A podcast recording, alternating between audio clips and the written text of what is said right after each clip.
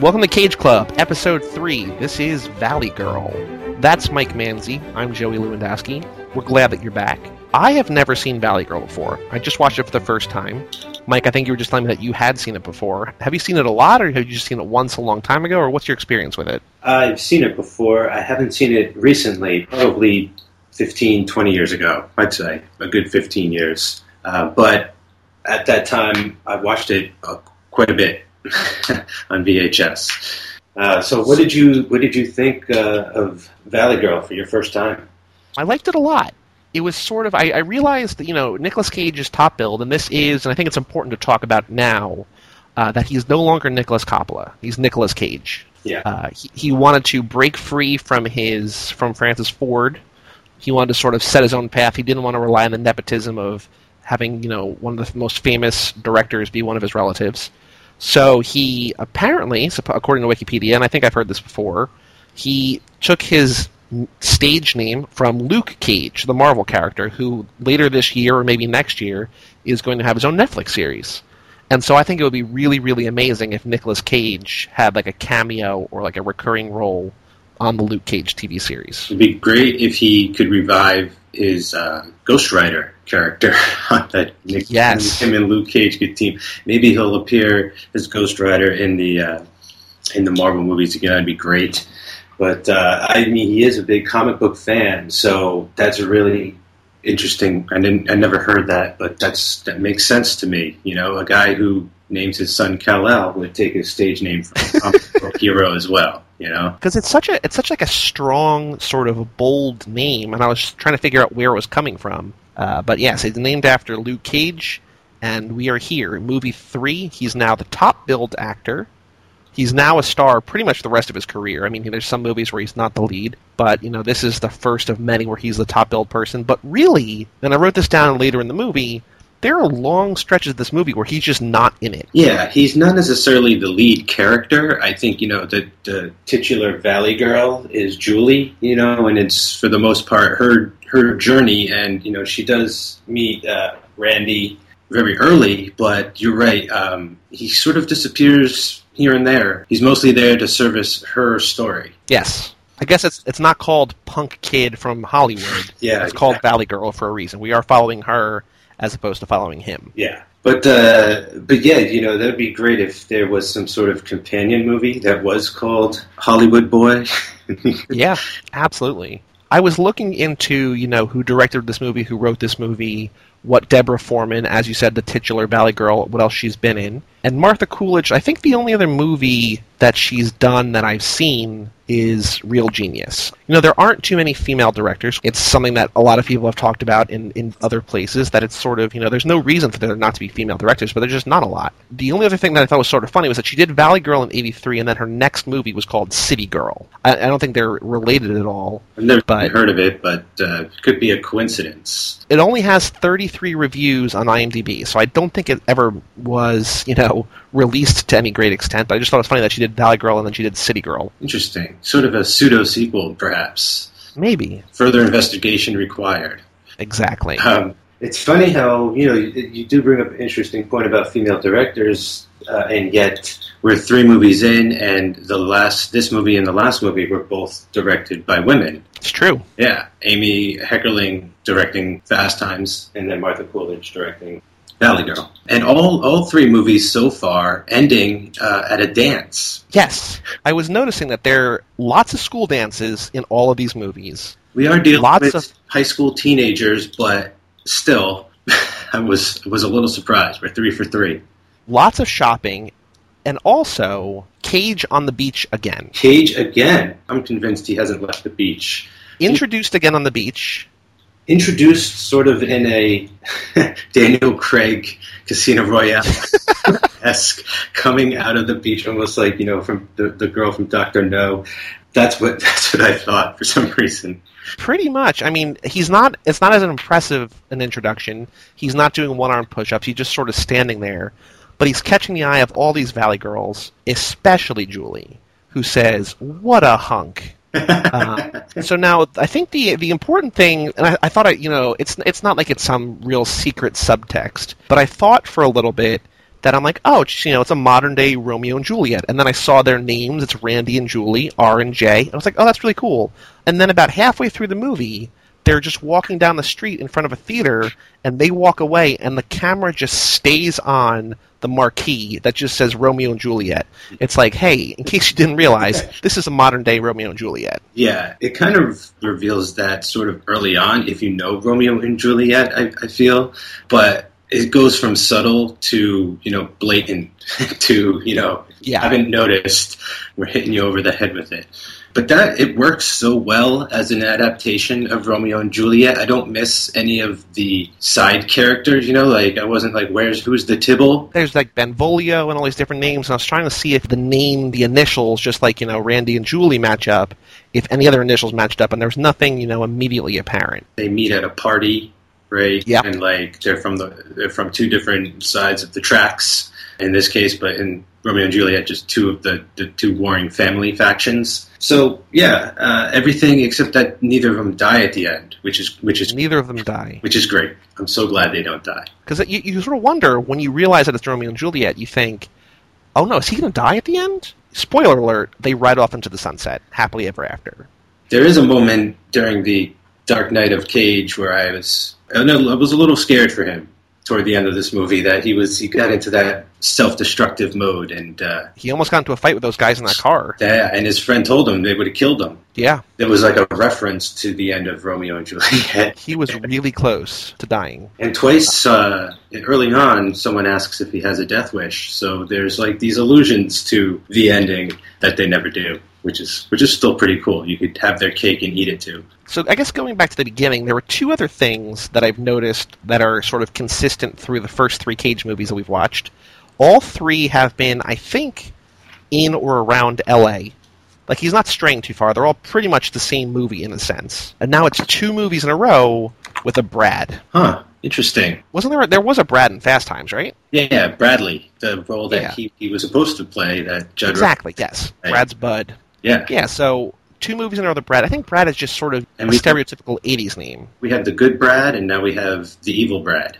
The bad oh, Brad. Oh, I'm thinking Tommy. I'm sorry. Which one is Brad? His friend? Br- Brad's Tommy's friend. I don't know if you ever really talk about. You, they say Brad's name a lot. He was wearing that amazing sort of windbreaker, right? That oh, pastel. yeah, the, the, the pastel red, yellow, and blue one. Yes, Yeah, and he like blows off Julie, and then Tommy comes up and is like, "He blew you off." oh, also one other thing before we get off track. It's two movies in a row that I noticed with that same Devo poster. The whole band with the red hats on. Oh, no kidding. Hmm. Yes.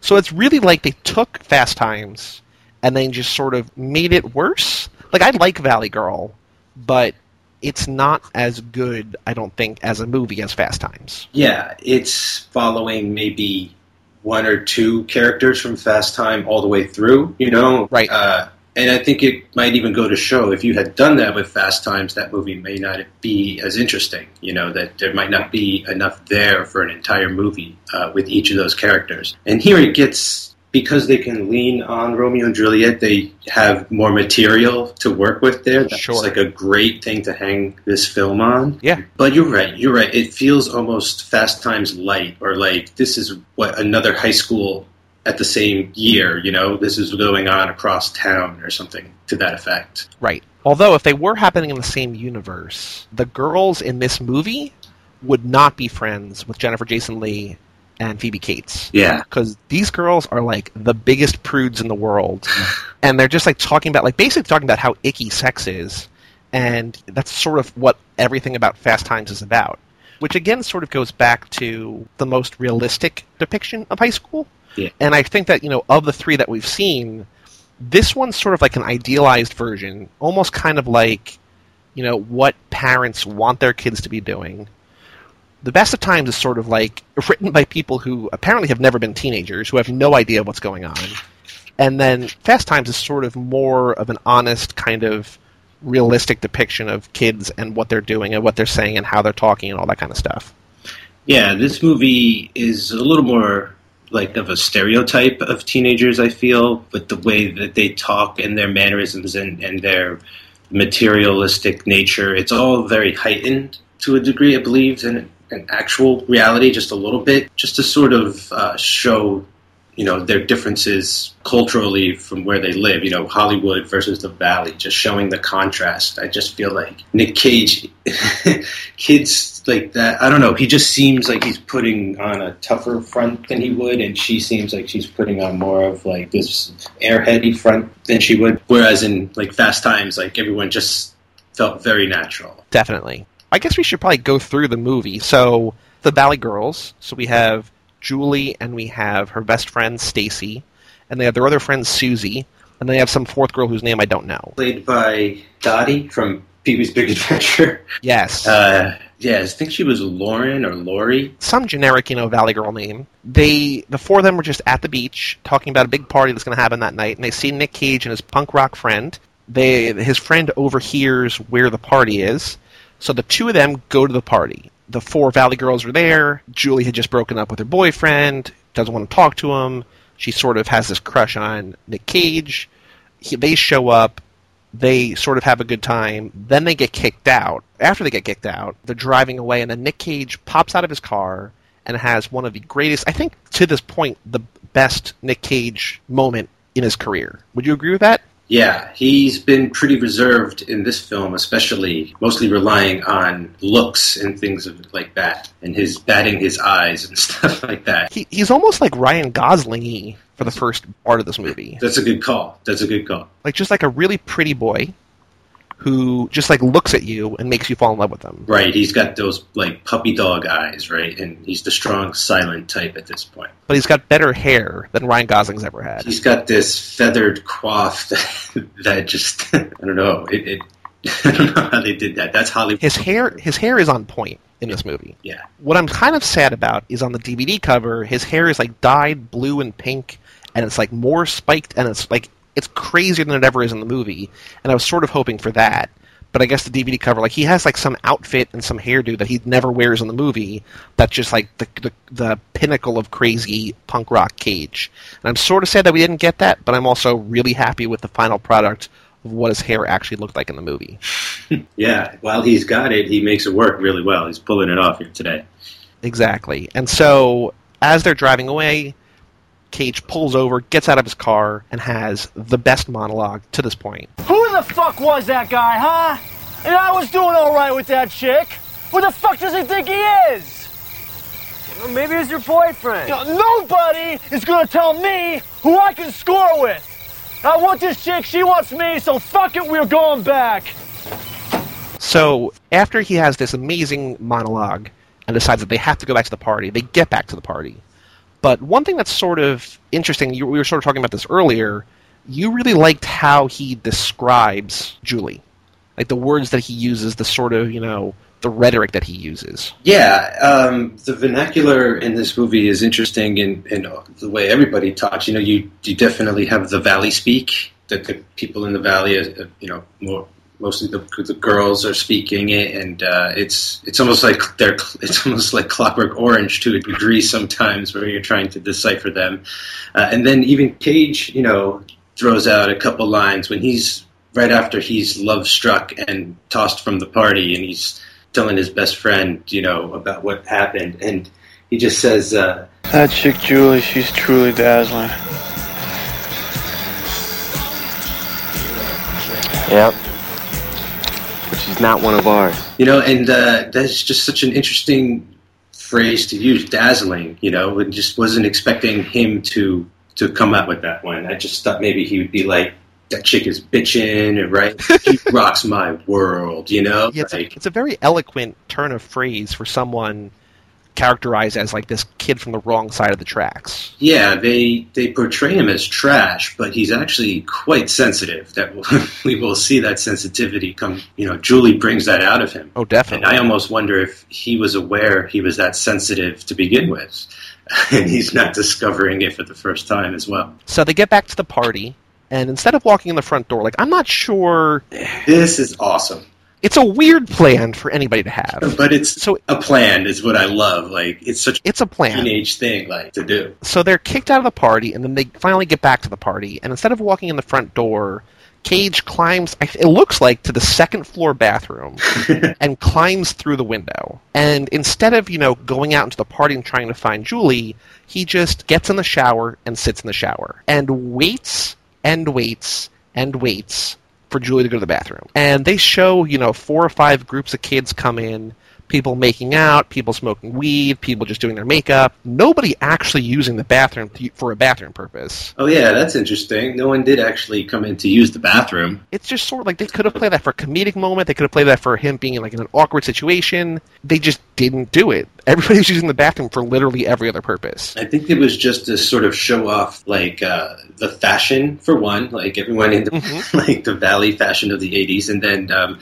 just like what kids do at parties. So you sort of see a little bit of this and stuff like Clueless as well. Well, they'll just be like, you know, we just got to cover the party, and you know, since he's in the bathroom, what kind of kind of stuff goes on there during parties? Uh, one thing I did notice in the bathroom scene, and it's something that we've seen in this and in Fast Times, there's so much casual nudity in 80s movies.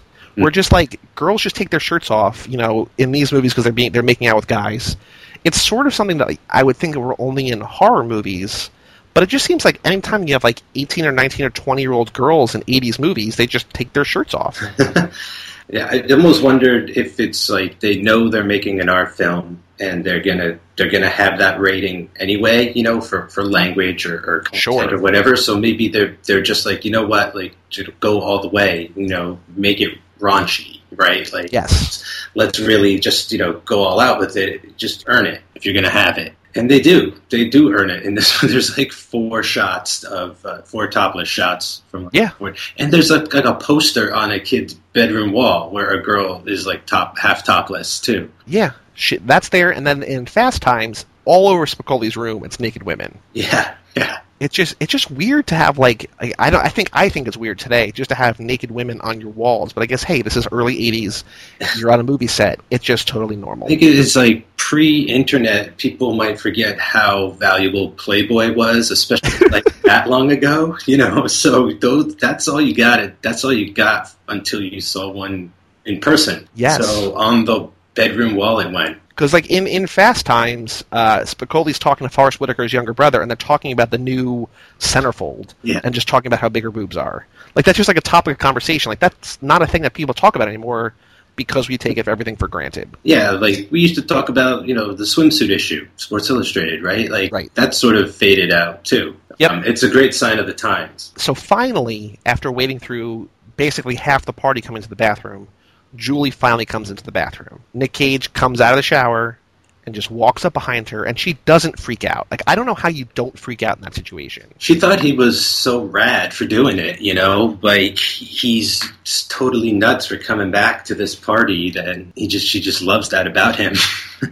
But it's almost like she was expecting to see him there. Like she just doesn't Uh-huh. react. She just like looks up and smiles. That's a good point too. That could be part of sort of the love struck nature of their relationship because they do fall in love at first sight. It's like you hear Cupid's arrow type stories, you know? Sure. Like they never they say hi to each other and they're already in love with each other, you know? And I think she's in love with him just by seeing him on the beach. yeah. Yeah, and him seeing her, he doesn't even see her eyes. She's wearing sunglasses and he's still like, That's the girl of my dreams. it all happens real fast. Um, and he even like tells her that he loves her really, really fast. Like in like the, the second or third time they're hanging out, they're already on to "I love you." Well, I also think it could just be uh, they need to speed things up. Obviously, they don't have you know they can't tell a four-hour movie, but it also sort of goes to show the the, the kids' thought process. You know, Yeah. Like, um, also, like Romeo and Juliet, like you know, you're the only one for me to the end of time, and it's like, well, you're crazy. You guys are like 15. You know, you don't you know nothing, but like. It's great for storytelling purposes when, when kids just like fall in love and like that's all that that matters to them. Right. Julie and Randy are in the bathroom, and he convinces her to leave the party, and so she grabs Stacy, and they leave, and they go on a double date. The the weirdest part of this double date is they're driving down, you know, you know Hollywood Boulevard or whatever, some bustling L.A. street, and Nick Cage knows everybody Everyone. in the city.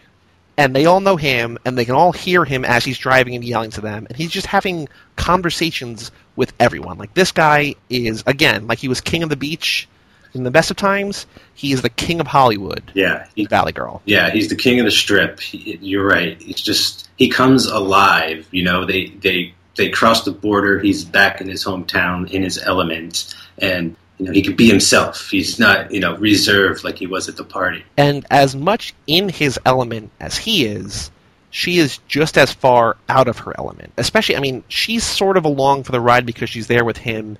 Stacy is like real uncomfortable.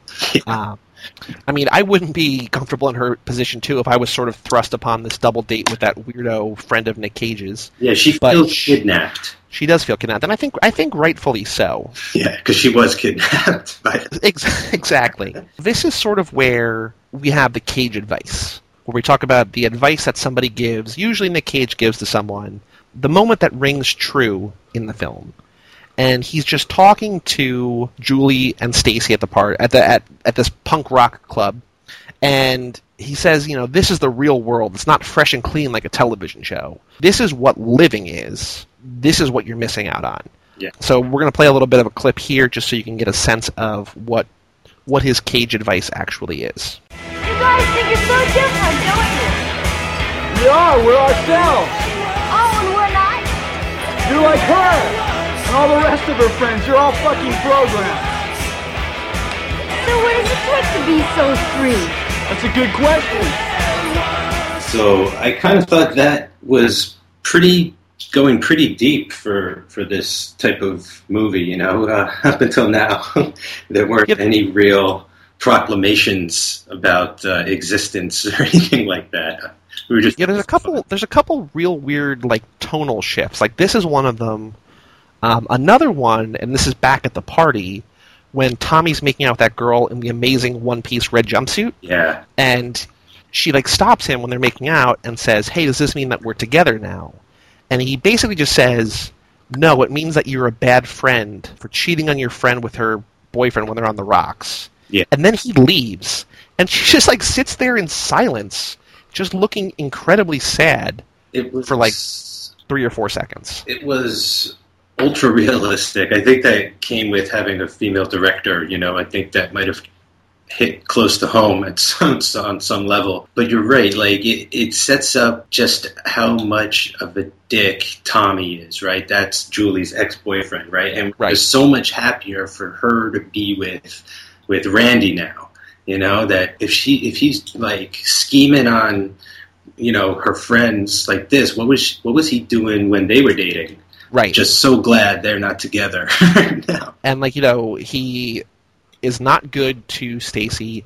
He slut shames this poor girl who I don't even know if she has a name or not. It's, it's Lauren. Lauren. Yeah. Lo- Lauren, I feel bad for you. I love your one piece jumpsuit. I feel bad that this guy took advantage of you. After the cage advice, when they're in the club, they have their first kiss. And I think this is the first kiss that Nick Cage has ever had on screen, right? First on-screen cage kiss. It's a landmark and a milestone and history here in Cage Club. I don't usually think of him in romance. I, I struggle to, to think of romance, romantic cage. Well, I guess when we get to Leaving Las Vegas, we'll, we'll see him kissing a little more often. But uh, Sure. But- There's a couple movies coming up that I'm not too familiar with that seem like they could be romantic. You know, Peggy Sue Got Married, Moonstruck. I don't know exactly what they're about, but I feel like they could maybe have romantic subplots. But this one is really a romance at its heart. yeah, and they kiss a lot on their first day that they met. Yeah. They're right into it. They go to some overlook and they're just making out while Randy's friend and Stacy are just like he's just chasing her around the car. Yeah. And they sort of kiss a little bit and then she just like freaks out and can't do it anymore. Yeah, she plays hard to get. She'll give in eventually. and she's not happy with her situation either, but she's not willing to to give it up to accept that yet. yeah, she's she's got that syndrome when you sympathize with your captors and things.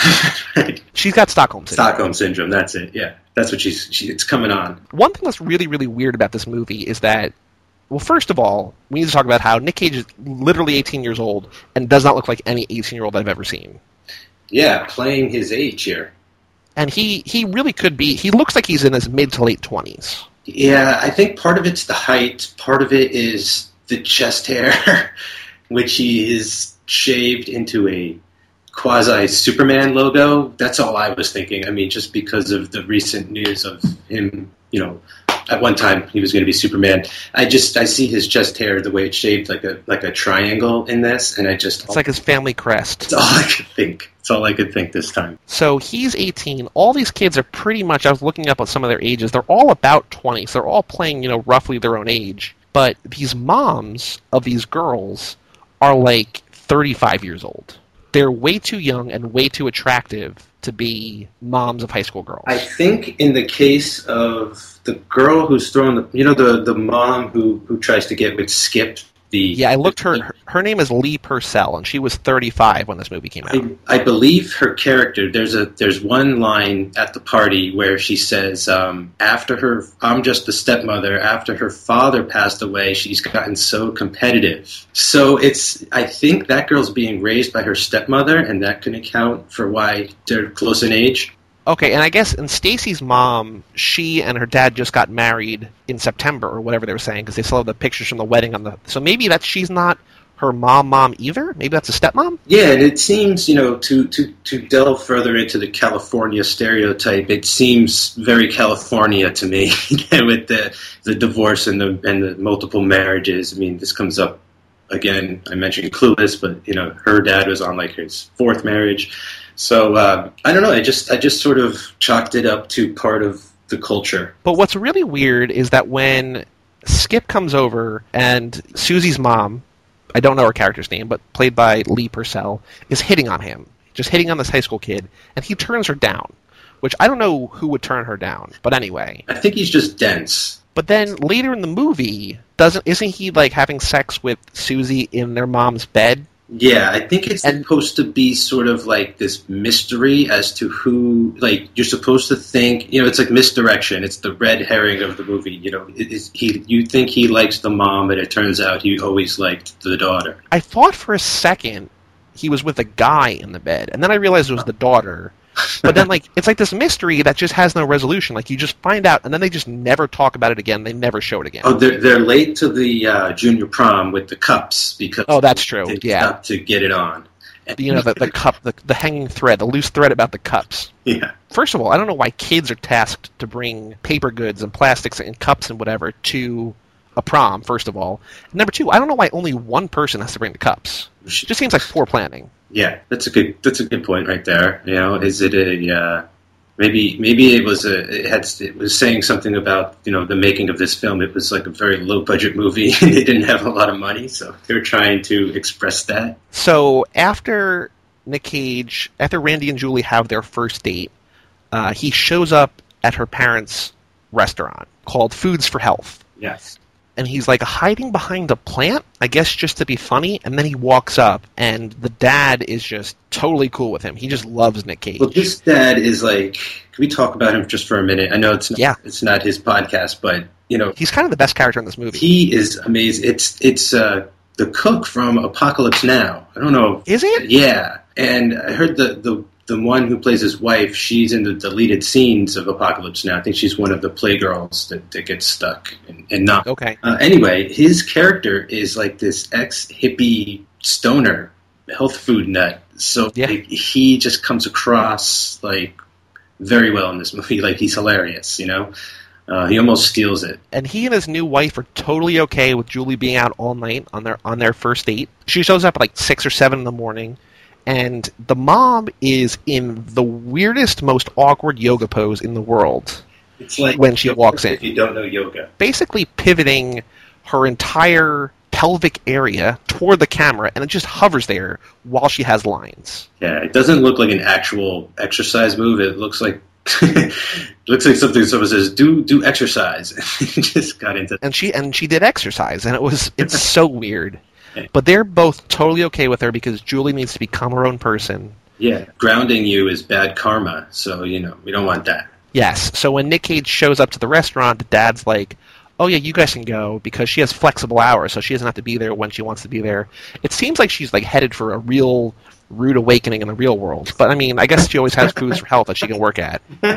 exactly. As soon as this movie's over, her life is going straight to hell. And then later in the movie, and I don't want to skip too far ahead, but he basically has another round of Cage advice where Julie goes to him and she's just like, I don't know what to do.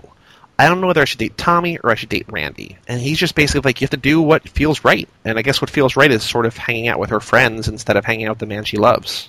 Yeah, he says, you know, like follow your heart, and uh, it's she kind of succumbs to the peer pressure of her friends, and you know, her friends get on her case. You know, you're not hanging out with us, and she just sort of caves. I really don't understand why her friends wouldn't let her hang out with Nick Cage. I think it's just you know prejudice, right? Like they don't understand that they share. Like she says it herself, she doesn't even understand the bond, but she feels the connection, right? She's like, it doesn't even make sense to me, but I feel like we belong together. It's sort of a lesson as to like you know if you could look past someone's cover and read the book, you might get like them. You know, you might see an entirely different person uh, than you thought was in front of you. So I think they're just like you know they're they're these materialistic high school girls who like Tommy because he's everything they were told they should try and obtain, and they're you know the girl they idolize isn't doing that right? Like she's prom queen and like she's gonna blow it. And like they're more concerned than her.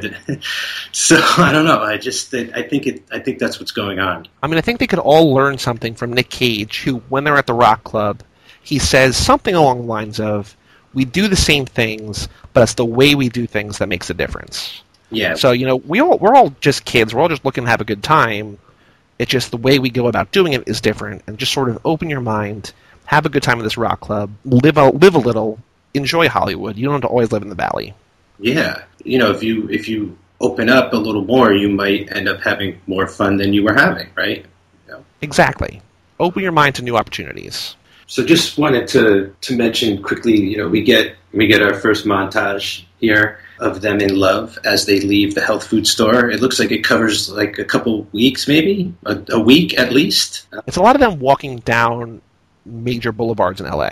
Yeah, there's you know he drops her off one night. They go and they get like a malt somewhere. They hang out at that place, that same place, very often. It seems like a local hangout to to someone. They go to the mall, and it's all scored perfectly to Modern English, I Melt With You, which again plays over the closing credits. It came out in 1982, reached number seven on the Billboard Top Tracks.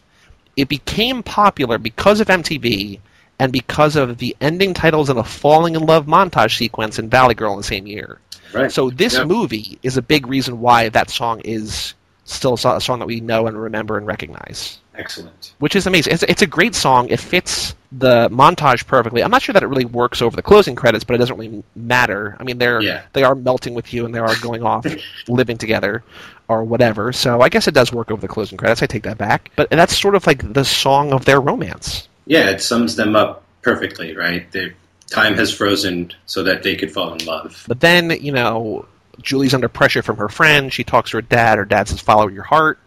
And she breaks up with Nick Cage. But Nick Cage shows up to her house and knocks on her door, and she just out of nowhere, to him at least, is just so mean. Yeah.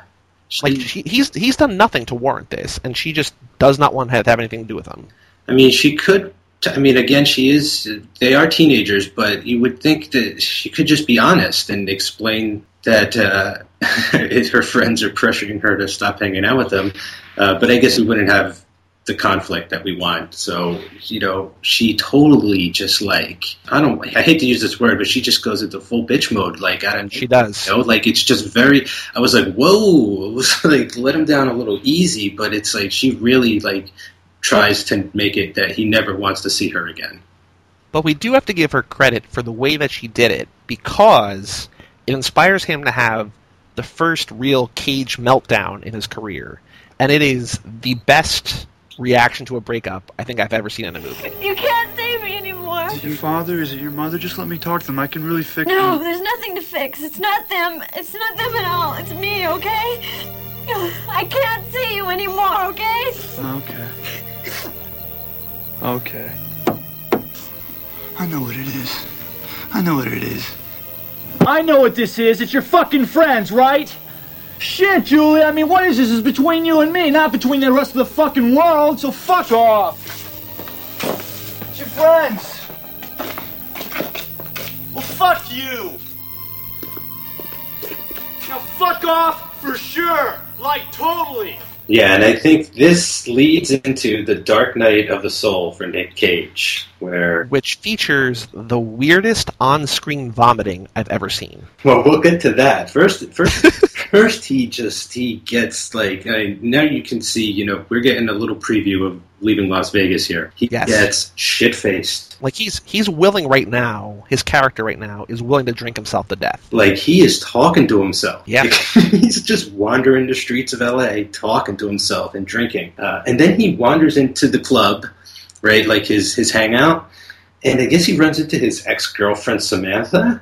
Yeah. Like, you know, I mean, they don't say boyfriend, girlfriend, but he's like, you know, she's like, I wasn't looking for you. And he's like, I haven't been looking for you, like, for a while. And then they, like, go into the bathroom and, and they bang.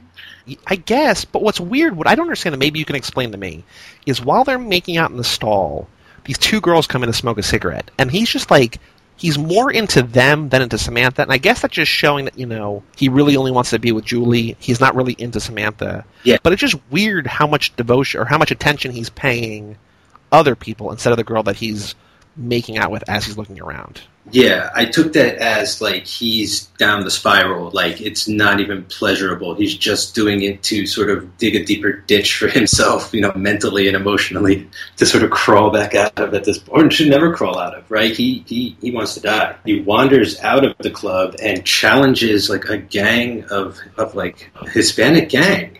Well, they flick a cigarette at him, which is a cigarette at him. and then he like basically just barks at them. And then the guy comes out and he's holding a cane but he's not holding a cane because he needs a cane.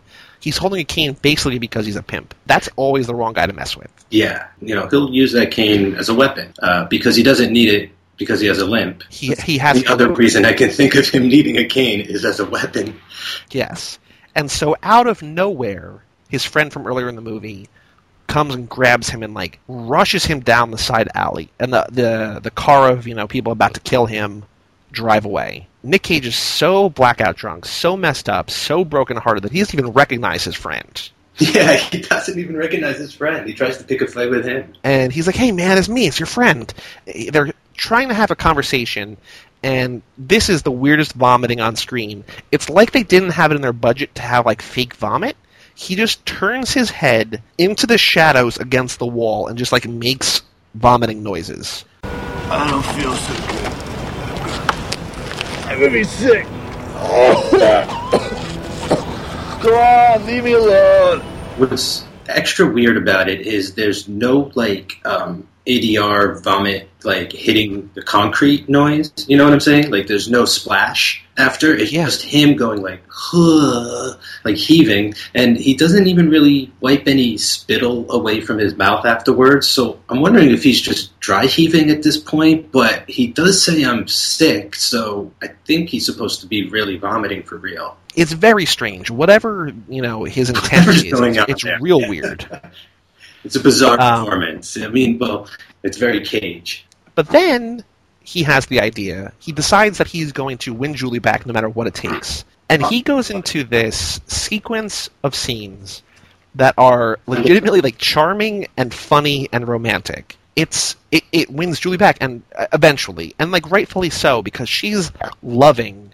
She is loving how how how focused he is, how dedicated this he is. This is like Cage undercover, right? Master of disguise time. Like he is just going to pop up wherever she is. Like you know, like, he doesn't, but he would jump out of like a garbage can and be like, you know, I love you. Yeah. But yeah, At first, like she, she gets picked up to go to school, and then as she closes the door, he just hops in the other door, and all of her friends freak out and leave the car, and they just have a little bit of a talk, and then he enters this Masters of Disguise thing.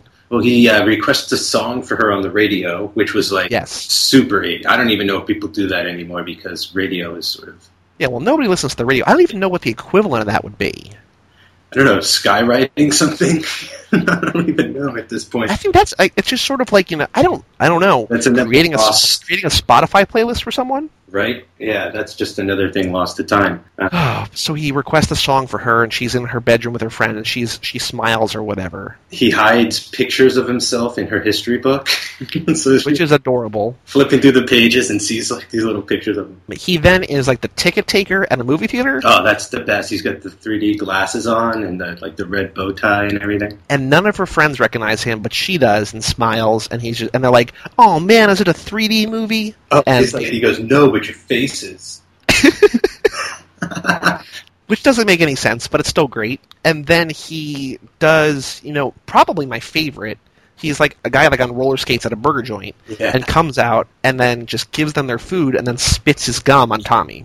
He just- And Tommy, Tommy just brushed off. He's just like, "Oh man, what a nerd." Uh, it appears as though you uh, forgot our french fries and our Coke. Fish head. Oh, well, Peter Piper picked a pepper. I guess I did. Oh, sh- oh I'm sorry. That's nuts. What a geek.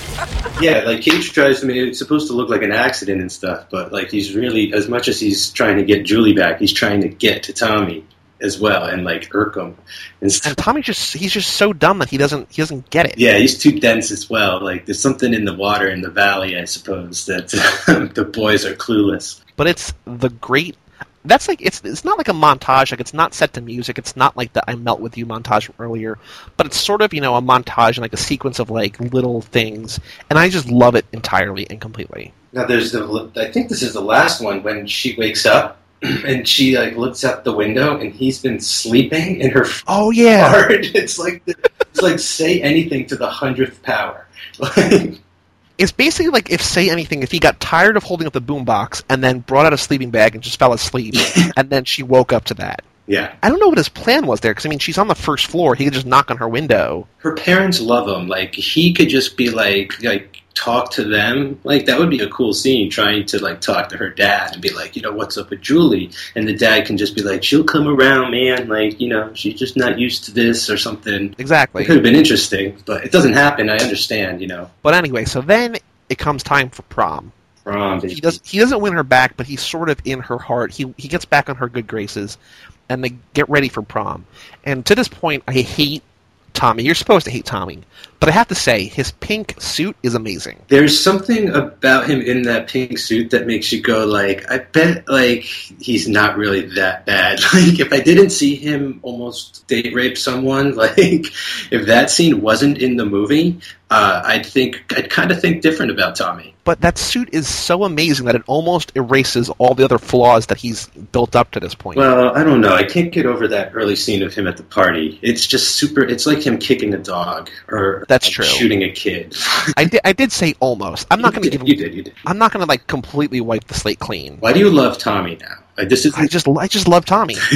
But then they go to the they go to prom. Health food dad is freaking out because his little girl is growing up. There's like like he's having his he's he's, he, he's living his own movie while this movie is going on. He is, and he's like in the middle of like a flashback for filming Apocalypse Now at this point. Like the actor, I seriously freaking out. He freaks out. He has to, he's like he goes to quote look for the camera, but he just goes to the bathroom and just like lights up a joint just because he can't deal with his girl growing up. Hmm. and like they pay like he's basically we know more about him than almost everybody else in the movie, and he's barely in the movie. Yeah, It's wonderful. So they finally get to the dance, and again, like the the one thing that like sort of I remember most about the dance, which is just so weird, and it might be a song of the era. I'm gonna look it up right now. It is, and maybe it's there. there there's the song "Johnny, Are You Queer Boy," yeah, by Josie Cotton, who's who they got to play the dance.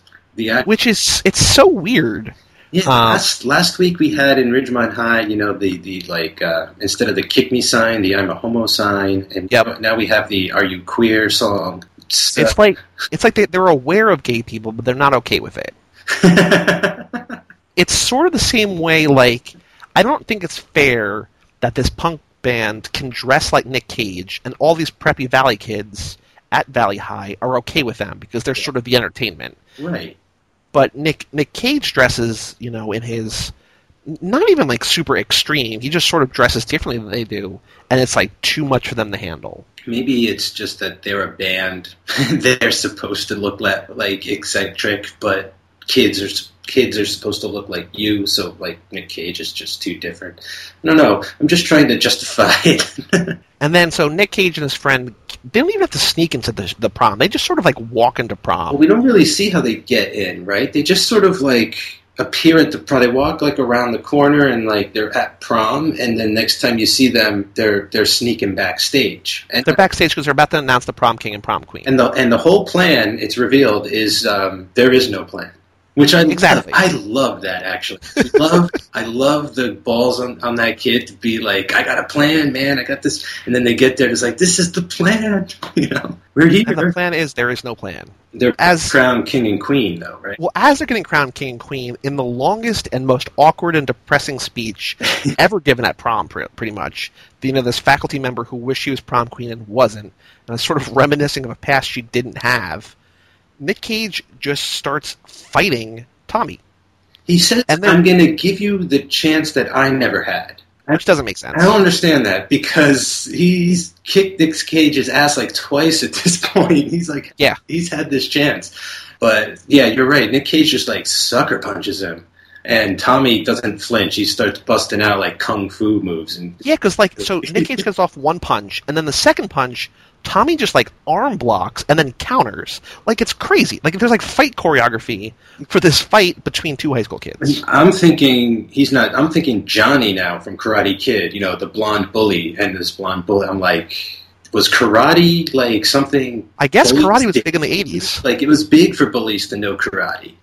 And so then eventually Nick Cage knocks Tommy down, drags him off stage. And then nobody in the crowd seems to react to the fact that Nick Cage is there. I guess most of them don't know who he is. It's kind of a strange. I love it because it feels so real, but it's definitely an awkward moment when the band starts playing, the king and queen are announced, and the curtains are drawn, and you see Nick Cage and Tommy fighting. You know, And, and like, nobody reacts. It's like almost a moment out of the office where it's just like this is so awkward and strange. What is going on? It doesn't. It's not fitting the flow of anything. But then he knocks out Tommy and like dra- I love how he drags him, um, and then takes his place as prom king. and then they just they run down and then you know tommy recovers and his friends come after them and then they take these plates of just look what looks like you know cake icing. It doesn't look like there's food. It's just like icing on a plate. Yeah. and they're just throwing icing. Food fight, big time. I mean, that's their big escape plan. Is like, I'm going to start a food fight, and you crawl out under the table, and which is great. That's super smooth. They don't go over. They go under which is real classy and they duck out and then they sneak into the car that tommy and julie came and they drive off into the sunset.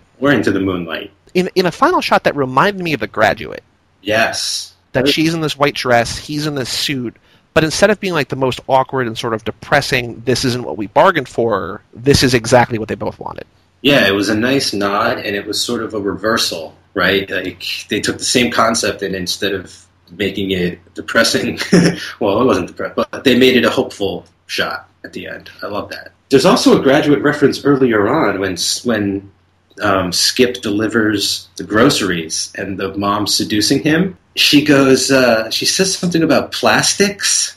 Did you catch that? Yeah, I think I heard that. I, I don't know if I caught the reference. in the in the graduate when uh, when he gets when they have the party in the beginning, you know, Yeah. he goes out and the guy's like, "Let me give you a little bit of advice." Plastics. It's like a famous line from the graduate. So Okay. the mom just drops a line from the graduate, hoping that the kid is going to pick up the hint that she wants to play Mrs. Robinson, you know. Uh, but you know, it's it, the joke is that like he's too young to have seen the graduate, so he doesn't understand the line. I feel like that's like another example of like people in this movie living through other movies. Mm. That like, you know, the dad is doing Apocalypse Now, Susie's mom is doing The Graduate. All these parents are like living other movies and they're not really too subtle about it. Like they're just sort of like, hey, these are the people that you, you know, like these are like the references that you, to movies that everybody's seen. This is just what's happening, and we're just gonna like, we're just gonna, it's just gonna happen. It's interesting. I don't really think of older movies in that way, but they do that nowadays with comedies a lot, and I don't necessarily like it when they allude to popular movies of the day. But they're Right. doing it here, and it feels natural to a degree. I don't know. I don't know why that is. Maybe just because I'm we're older and more aware. But yeah, so so that's Valley Girl. I really liked it. I still think that you know of the three movies we watched, I think my favorite is still Fast Times. But this is the first real Nick Cage vehicle that we've seen. It's the first of many that we're going to see where he's in the driver's seat. This is all pretty much about him. It's also about you know Valley Girl herself, but this is sort of his first real deal. Yeah, his leading male, his first male leading role. and he's 18 years old. Like it's it's weird to me.